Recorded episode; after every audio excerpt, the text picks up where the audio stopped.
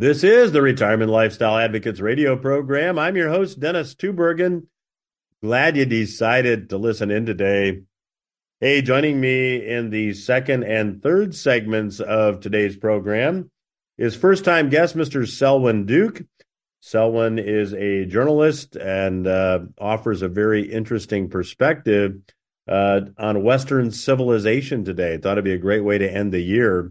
Also, it is the last opportunity for you to get a copy of the December client only newsletter by visiting the website requestyourreport.com. The website again, requestyourreport.com. The December client only newsletter talks about this cycle, which is inflation followed by deflation.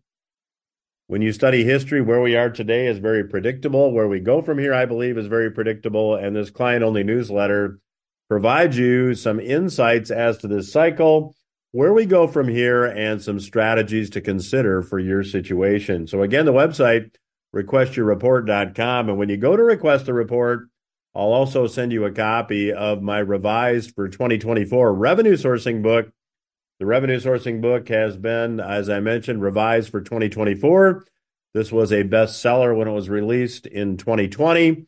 And uh, when you go to requestyourreport.com, I'll get you a complimentary copy of the book as well as the client only newsletter. But this is your last opportunity to get them. So there is a lot going on around the world. And in this segment, I want to talk about the fact that there is more movement away from the US dollar. Now, if you've been a long time listener to the program, you know that back in August, I talked a lot about what might come out of this BRICS summit. Now, BRICS might seem like a foreign term to you. So, BRICS is actually an acronym that stands for the countries Brazil, Russia, India, China, and South Africa. Now, if you're not familiar with this coalition, let me explain it to you the way that Reuters does. The acronym BRIC without the S, BRIC, which did not initially include South Africa, was coined way back in 2001 by Goldman Sachs chief economist Jim O'Neill in a research paper that underlined and outlined the growth potential of the countries Brazil, Russia, India, and China. That's BRIC. Now, this bloc was founded informally in 2009 and the objective of this coalition was to provide a platform for its members to challenge a world order dominated by the United States and its Western allies. Now, it might not surprise you to learn that the creation of BRIC was initiated by Russia. Now, South Africa joined the bloc in 2010, and that made BRIC BRICS. Now, it remained that way until August of this year, but now coming up here right now, January 1, there are some big changes taking place with BRICS. Before these changes, however, these countries, Brazil, Russia, India, China, and South Africa, account for about 40% of the world's population and a quarter of the world's economic output. So essentially, BRICS is an anti dollar, anti US dollar, I should say, coalition. Now, increasingly, the BRICS countries have been openly stating their goal is to develop an alternate currency to use in international trade rather than the US dollar. In other words, they want to develop an alternative to the US dollar. Now, in August of this year, this BRICS coalition was expanded six more countries were admitted to this coalition. The countries were Argentina, Egypt, Iran, Ethiopia, Saudi Arabia, and United Arab Emirates. Now, these six countries were added to BRICS in August, but their admission would really not be effective until January 1 of 2024. Now, since Argentina now has a new libertarian leader, he has stated that Argentina will not be joining the BRICS coalition. Now, what's interesting about these countries is that Iran, United Arab Emirates, and of course, Saudi Arabia, they are all oil producing countries. Now, to get an understanding of these latest developments that we'll talk about on today's program, it's really important to understand the backstory of Saudi Arabia and the US dollar. Now, here on the program, I have recounted this story in the past, and I'll do so again briefly today for context. In 1971, the US dollar changed and was transformed from a currency backed by gold to a fiat currency. Now, if you're not familiar with what a fiat currency is, a fiat currency is a currency that has no backing. It's not backed by something tangible. It's backed only by the taxing power of the government that issues it. And a fiat currency is legal tender not because you can exchange it at a fixed rate for something tangible like gold or silver, but it's legal tender because the issuing government has declared it to be so by decree or by fiat. Now, this transformation of the US dollar going from being really a claim check for gold to a fiat currency was made suddenly back in 1971 when Richard Nixon went on television and made the announcement that the redemptions of US dollars for gold would be temporarily suspended. Now, that temporary suspension actually became permanent. Well, in 1973, Henry Kissinger, who is recently deceased, Mr. Kissinger quarterbacked an agreement between the United States and Saudi Arabia. In short, the deal required Saudi Arabia to sell her oil exports only in U.S. dollars. In exchange, the Kingdom of Saudi Arabia received political and military protection. Well, it didn't take too long, and the rest of the oil producing countries of OPEC looked at the deal Saudi Arabia got. They wanted in as well. It was a great deal. And all the OPEC countries eventually signed on to a similar arrangement. Bottom line at the time was this if you were a country that wanted to buy oil from an OPEC country, you had to inventory US dollars to do so. It was the only way you were going to get the oil.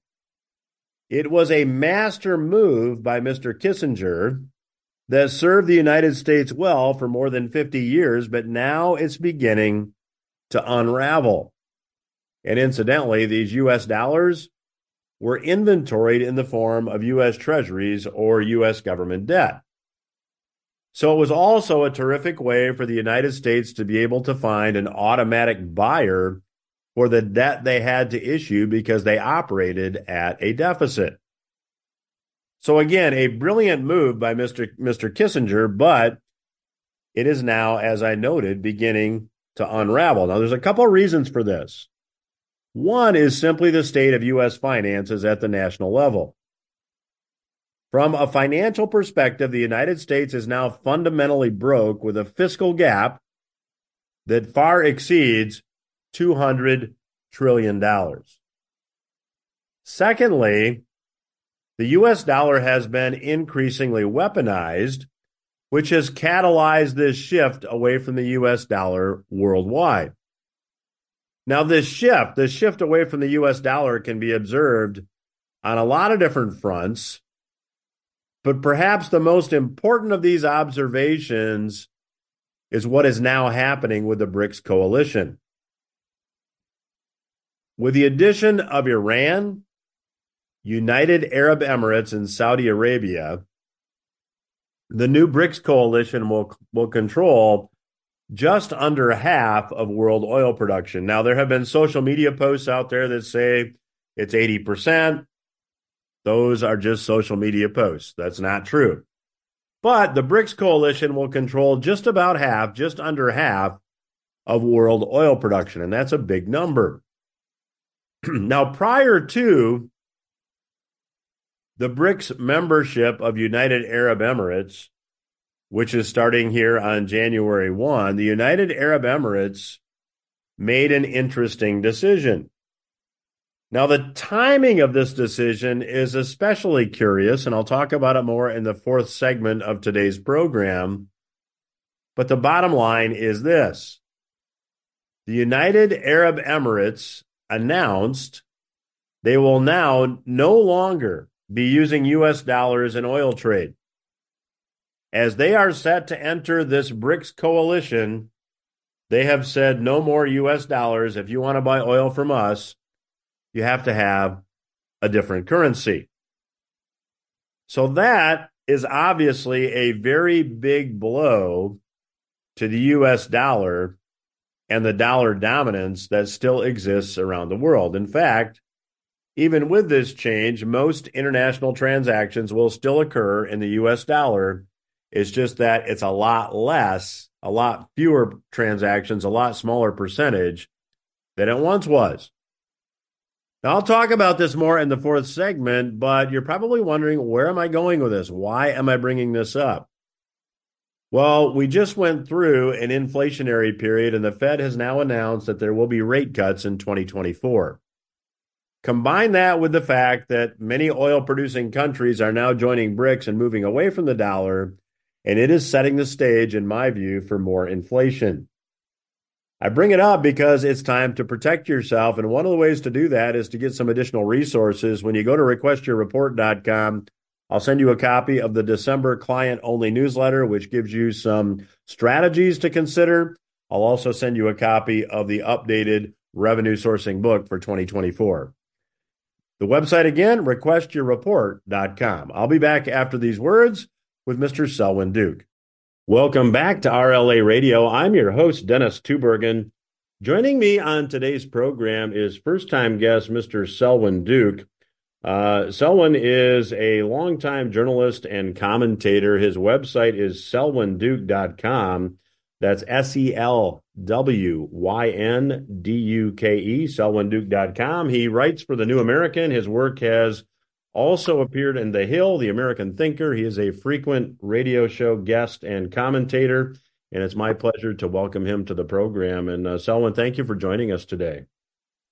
Dennis, it's great to be with you. How are you? Doing well, thank you.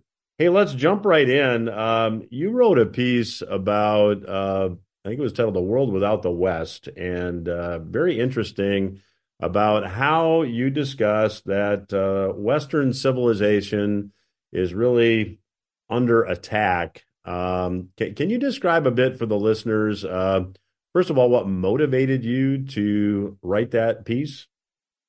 Yeah, absolutely. Well, Western civilization has been under withering attack for a long time now from the so-called left. This dates back many decades. I think it was in the 80s already that we had that chant, hey, hey, ho, ho, Western civ has got to go on college campuses. But what really motivated me, Dennis, was that so often we will see defenses of the West, but that still has really the posture or the tone of being defensive. And my focus here is that I want to mount an offensive for the West. Because the truth is, there's nothing to be defensive about. The West is the greatest civilization that has ever graced this planet, bar none. And we shouldn't be defensive at all. We should be very proud of it. So, when you you you talk about these these attacks against Western civilization, uh, certainly uh, college campuses, it's it's no secret uh, that they are leaning far, far left, and you mentioned that, and I think that's probably getting worse. Um, can you describe just uh, a couple examples of the types of attacks that we're seeing? Yeah, absolutely. Well, there was a while back, I have this in my essay, this YouGov poll that found that 42% of, I think it was young people in the UK, believe that the UK was founded on racism and remains structurally racist. Now, that's so silly because when England was founded ages ago, there was basically only one race there. People back then didn't even have the concept of racism that we do today. And then you had, I think, this soccer head, Gianni Infantino. This is in my piece too. He was addressing that they were having some kind of a, an event in Qatar and people were criticizing that because they were saying Qatar. I know they call it Qatar nowadays for some reason.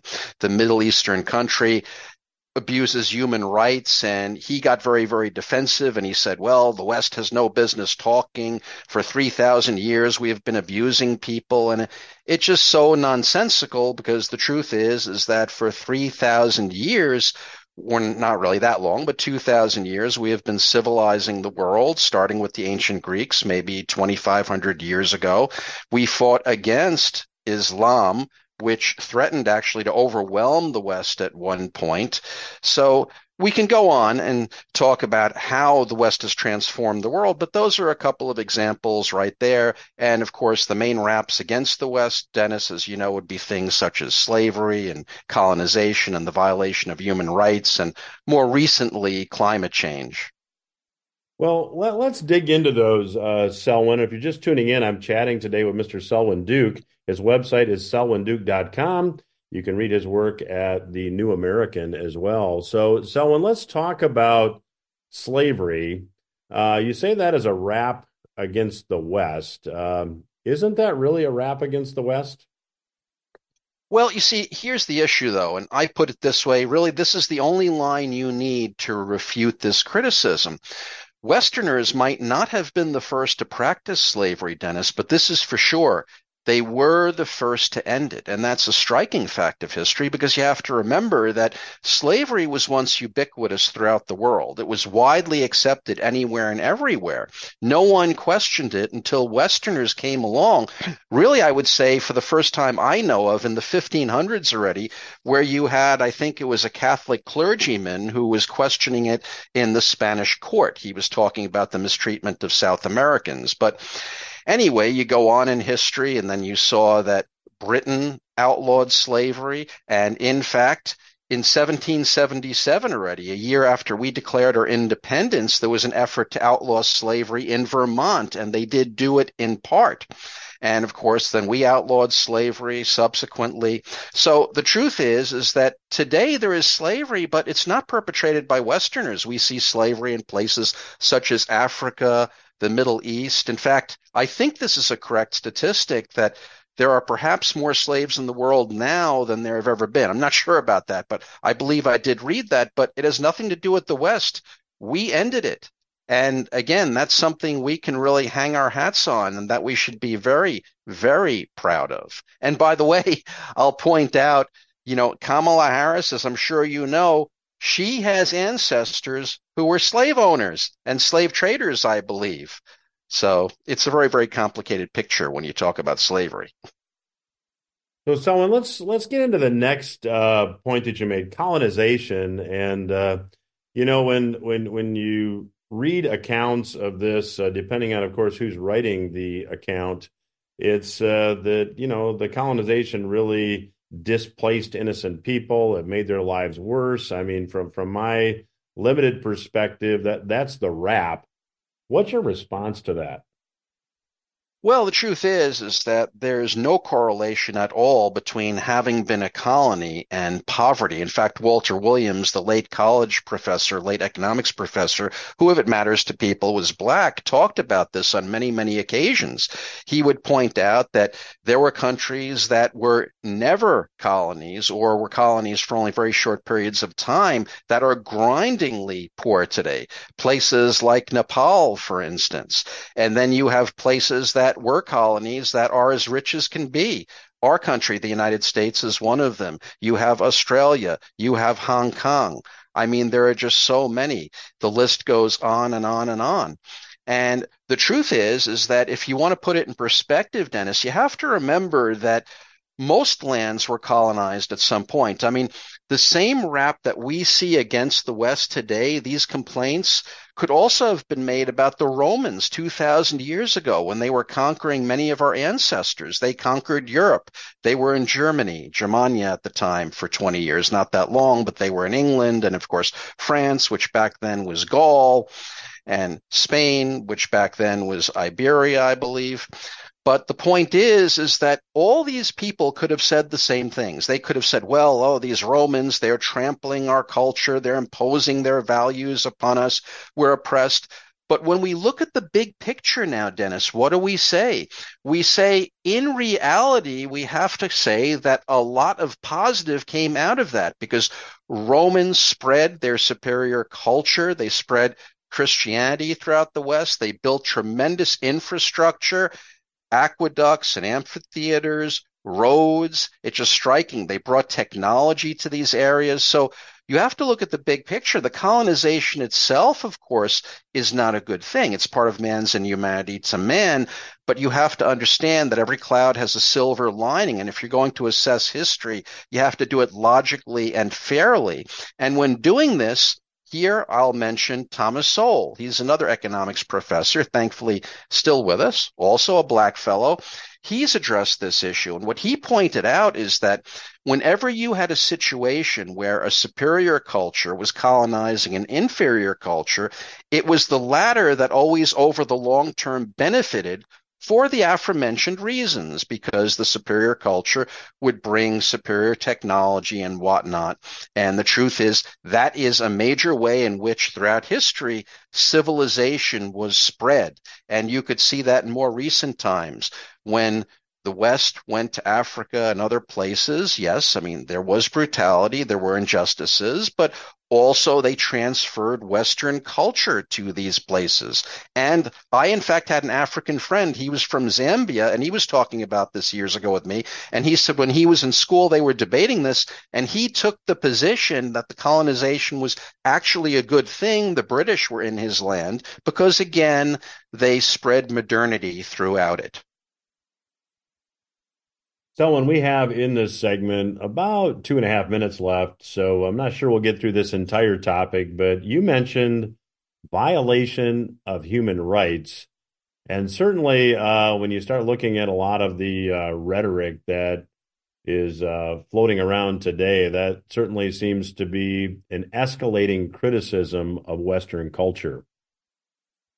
Yeah, it certainly is. And really, it's very funny here because if you look at the sins, the sins of the West, well, they're universal things like slavery we mentioned and war, well, also the violation of human rights. These are things that all civilizations have been guilty of. But here's the funny thing. When people criticize the West on this basis as being guilty of violating human rights, they can only do that within the context of a world that the West has established. And what I mean is, is that the West birthed our whole modern concept of human rights to begin with.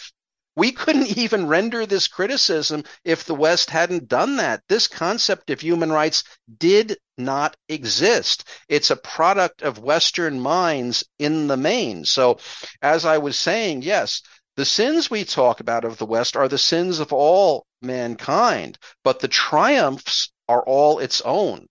And again, that's a very, very striking fact of history and undeniable if you operate within the realm of logic. Well, my guest today is Mr. Selwyn Duke. His website is selwynduke.com. That's S E L W Y N D U K E, selwynduke.com. He is a journalist and commentator. You can read his work also at The New American. Uh, I will continue my conversation with Selwyn Duke when RLA Radio returns. Stay with us.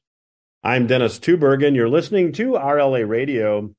I have the pleasure of chatting today with first time guest on the program, Mr. Selwyn Duke. Uh, his website is selwynduke.com. He is a frequent commentator on many different radio programs. He is a journalist with many years of experience. You can read his work at the New American. And uh, Selwyn, prior to the break, we were talking about uh, some of the the knocks, if you will, some of the raps against Western civilization. We talked about in the first segment slavery and colonization and the violation of human rights. You made some terrific points, but here comes a big, big uh, topic, uh, a bit controversial today, and that is climate change. Yeah, yeah, it certainly is. And of course, that's another criticism mounted against the West that somehow we're inordinately responsible for this. Now, even if you subscribe to the anthropogenic climate change thesis, which I don't, the bottom line is that the West does not present the problems with respect to environmentalism. Rather, it reflects the solutions. The fact is, is that here I provide this example in my article. Now, you have certain countries that are trying to cash in on this scam, and so they're asking for climate reparations. I believe Pakistan was doing that, and people were talking about the floods that they had in Pakistan, how they're supposedly due to climate change caused by the West, so we're responsible, so we have to pay. Well, here's the truth. The truth is, is that I believe it was in 1947, Pakistan was about a third covered with forest, a third forested. Now that's down to one twentieth of the nation. And that is, of course, because the Pakistanis have deforested their land. They haven't managed it well. And that has allowed there to be flooding because you've got a lot of rainwater runoff from the mountains. You can have floods. That is the reason why they had those floods. It has nothing to do with the West. But here's the bottom line, okay? Before I just get away from climate change a little bit, let me say you have to realize that CO2 is not a pollutant. It's actually a gas that's necessary for life on Earth. Some people call it plant food. And even if you do think it's a threat, you should realize that it's China and India really that are the biggest polluters now, or at least China. I mean, these are countries that are creating new coal fired power plants on a regular basis. Again, I don't have a problem with it, but that's what's happening. Meanwhile, China, we heard recently, is funding climate change efforts in the U.S., probably because they know it's going to hobble our economy and they want to put us out of business. But Anyway, my point is this. Let's talk about the environment in general. You have to remember that there are two prerequisites for having a good environment. One is prosperity and the other is freedom, Dennis, in the sense of being able to choose your own leaders. Now, why is that? Well, if you can't choose your own leaders, you can't hold the government accountable. And when you can't hold the government accountable, history tells us that the tyrants that control things will absolutely run roughshod over the environment. We don't have a lot of time, but I can give you an example or two. You had Stalin in the Soviet Union. He drained the Aral Sea until it was 10 to 15% of its original size. You had Lake Karachay in the Soviet Union that became so polluted with nuclear waste, which was being dumped into streams and rivers that fed into it. That, it said, if you would have stood on its banks for an hour, you might have received a lethal dose of radiation probably an exaggeration, but the point is, is that lake now is under concrete because it was so badly polluted. Those are just two examples.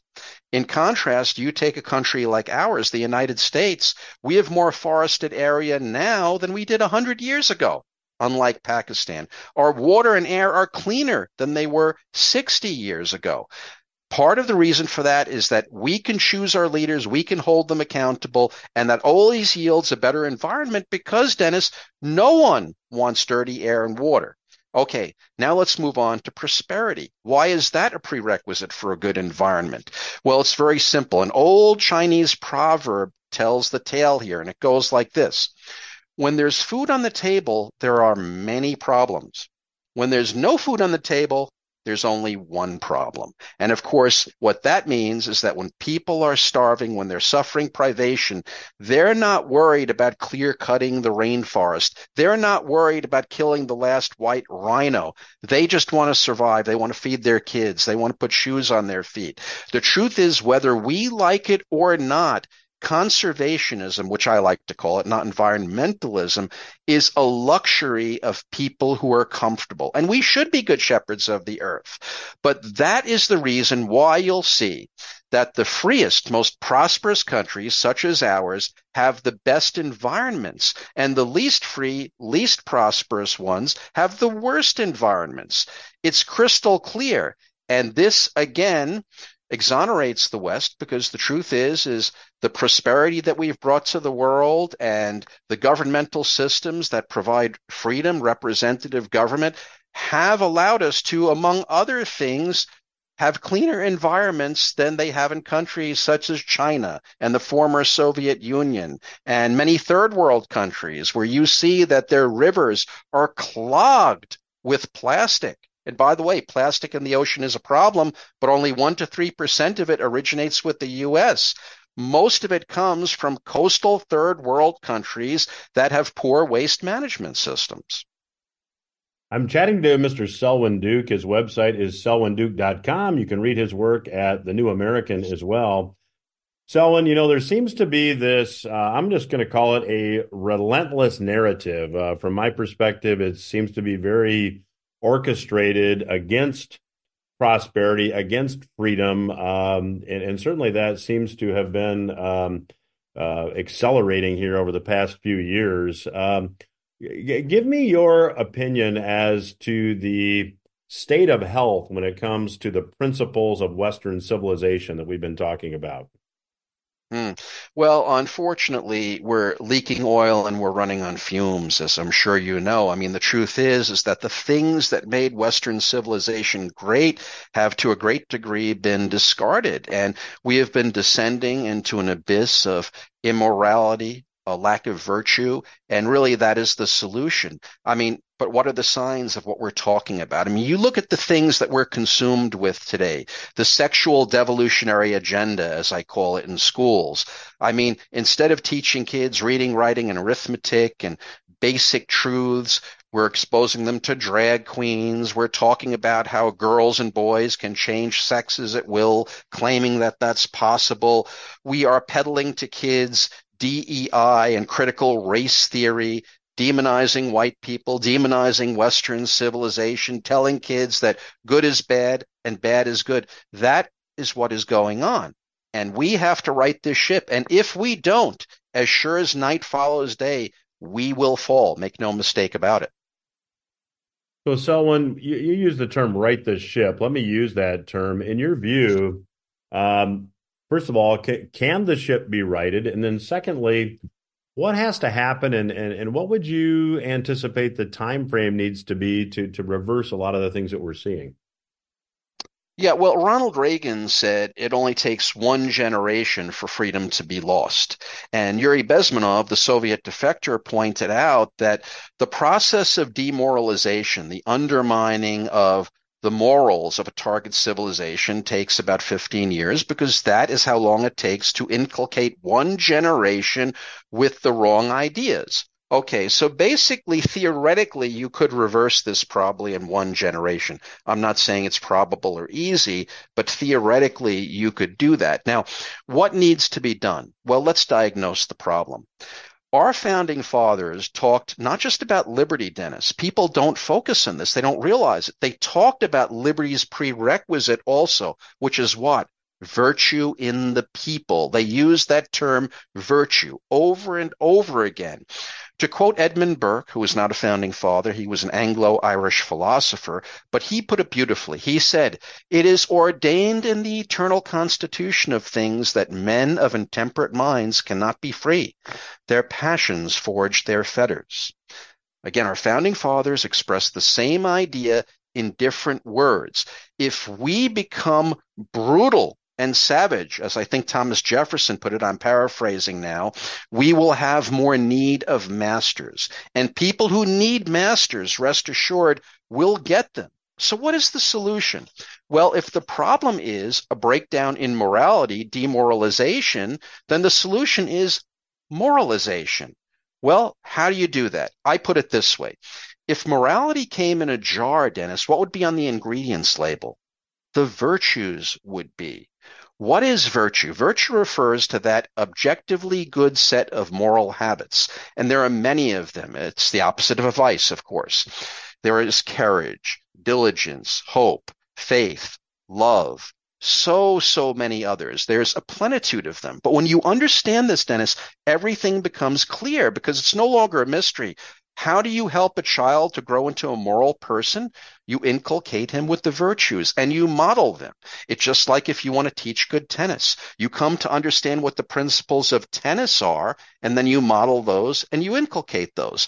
The virtues are the principles of morality. How do you right the ship of civilization? Well, again, you encourage people to cultivate virtue in themselves. And if they do that, the liberty will take care of itself. Because, again, as Edmund Burke said, if we descend into a vice ridden mentality, if we become savages, we're not going to enjoy freedom no matter what we want. We're not going to have the prerequisite for it. But if we are a virtuous people, then we don't have to worry about that. The liberty will take care of itself. And that must be understood because everyone wants to talk about freedom on my side of the aisle, especially, and that's fine. But if you don't tend to what's necessary to enjoy that freedom, you will not enjoy it. An animal living in civilization cannot enjoy freedom because he's an animal. He's going to be in a zoo or he's going to be on a leash. A little toddler cannot enjoy much freedom because he still has not been civilized. If you give him adult freedoms, he's going to hurt himself or others if we are nothing but overgrown toddlers, then we're going to have to be controlled by an outside force. As Marcus Aurelius, the famous Roman emperor, said, stand erect or you'll be made to stand erect. You can't get around that truth. Well, that's a great place to end it. My guest today has been Mr. Selwyn Duke. His website is selwynduke.com. You can read his work at the New American Selwyn, uh, very much a pleasure to catch up with you today. Uh, enjoyed the conversation. I know the listeners will too. Love to have you back down the road as well. Thank you for joining us. Thank you, Dennis. I really appreciate the invitation, and I wish everyone a very, very Merry Christmas. We will return after these words. You are listening to the Retirement Lifestyle Advocates radio program. I'm your host, Dennis Tubbergen. Glad you're listening in today, and thanks again to Mr. Selwyn Duke for joining me on today's program. I've been talking on today's program about a lot of the changes that are taking place around the world as it relates to the US dollar, which has long been the world's reserve currency. By that I mean it's been used in international trade as the preferred currency. Uh, it still is. Uh, there's not another currency that is really close to the US dollar but the US dollar has been losing favor uh, all around the world. Now, the United Arab Emirates, prior to joining BRICS, is an oil producing country. The United Arab Emirates announced they will now not take the US dollar in oil trade. If you want to buy oil from United Arab Emirates, you have to have a currency other than the US dollar. So the United Arab Emirates is out there putting together oil deals, bypassing the US dollar. And according to the Financial Times, United Arab Emirates is discussing deals with 15 countries, including China, Russia, and Egypt. Now, Cryptopolitan, uh, in an editorial, had an interesting comment that I want to share with you relating to this situation Quote, this change could potentially reshuffle the cards in the international oil trade, impacting the dollar's stronghold and introducing a new era of currency dynamics in oil transactions. The United Arab Emirates' proactive search for new oil trading partners is a testament to its agility and foresight in navigating the evolving economic landscape. The significance of this move cannot be overstated. It's not just a matter of switching currencies, it's about altering the very fabric of international oil trade. The potential ripple effects on the US dollar could be substantial, marking a shift in the global power balance.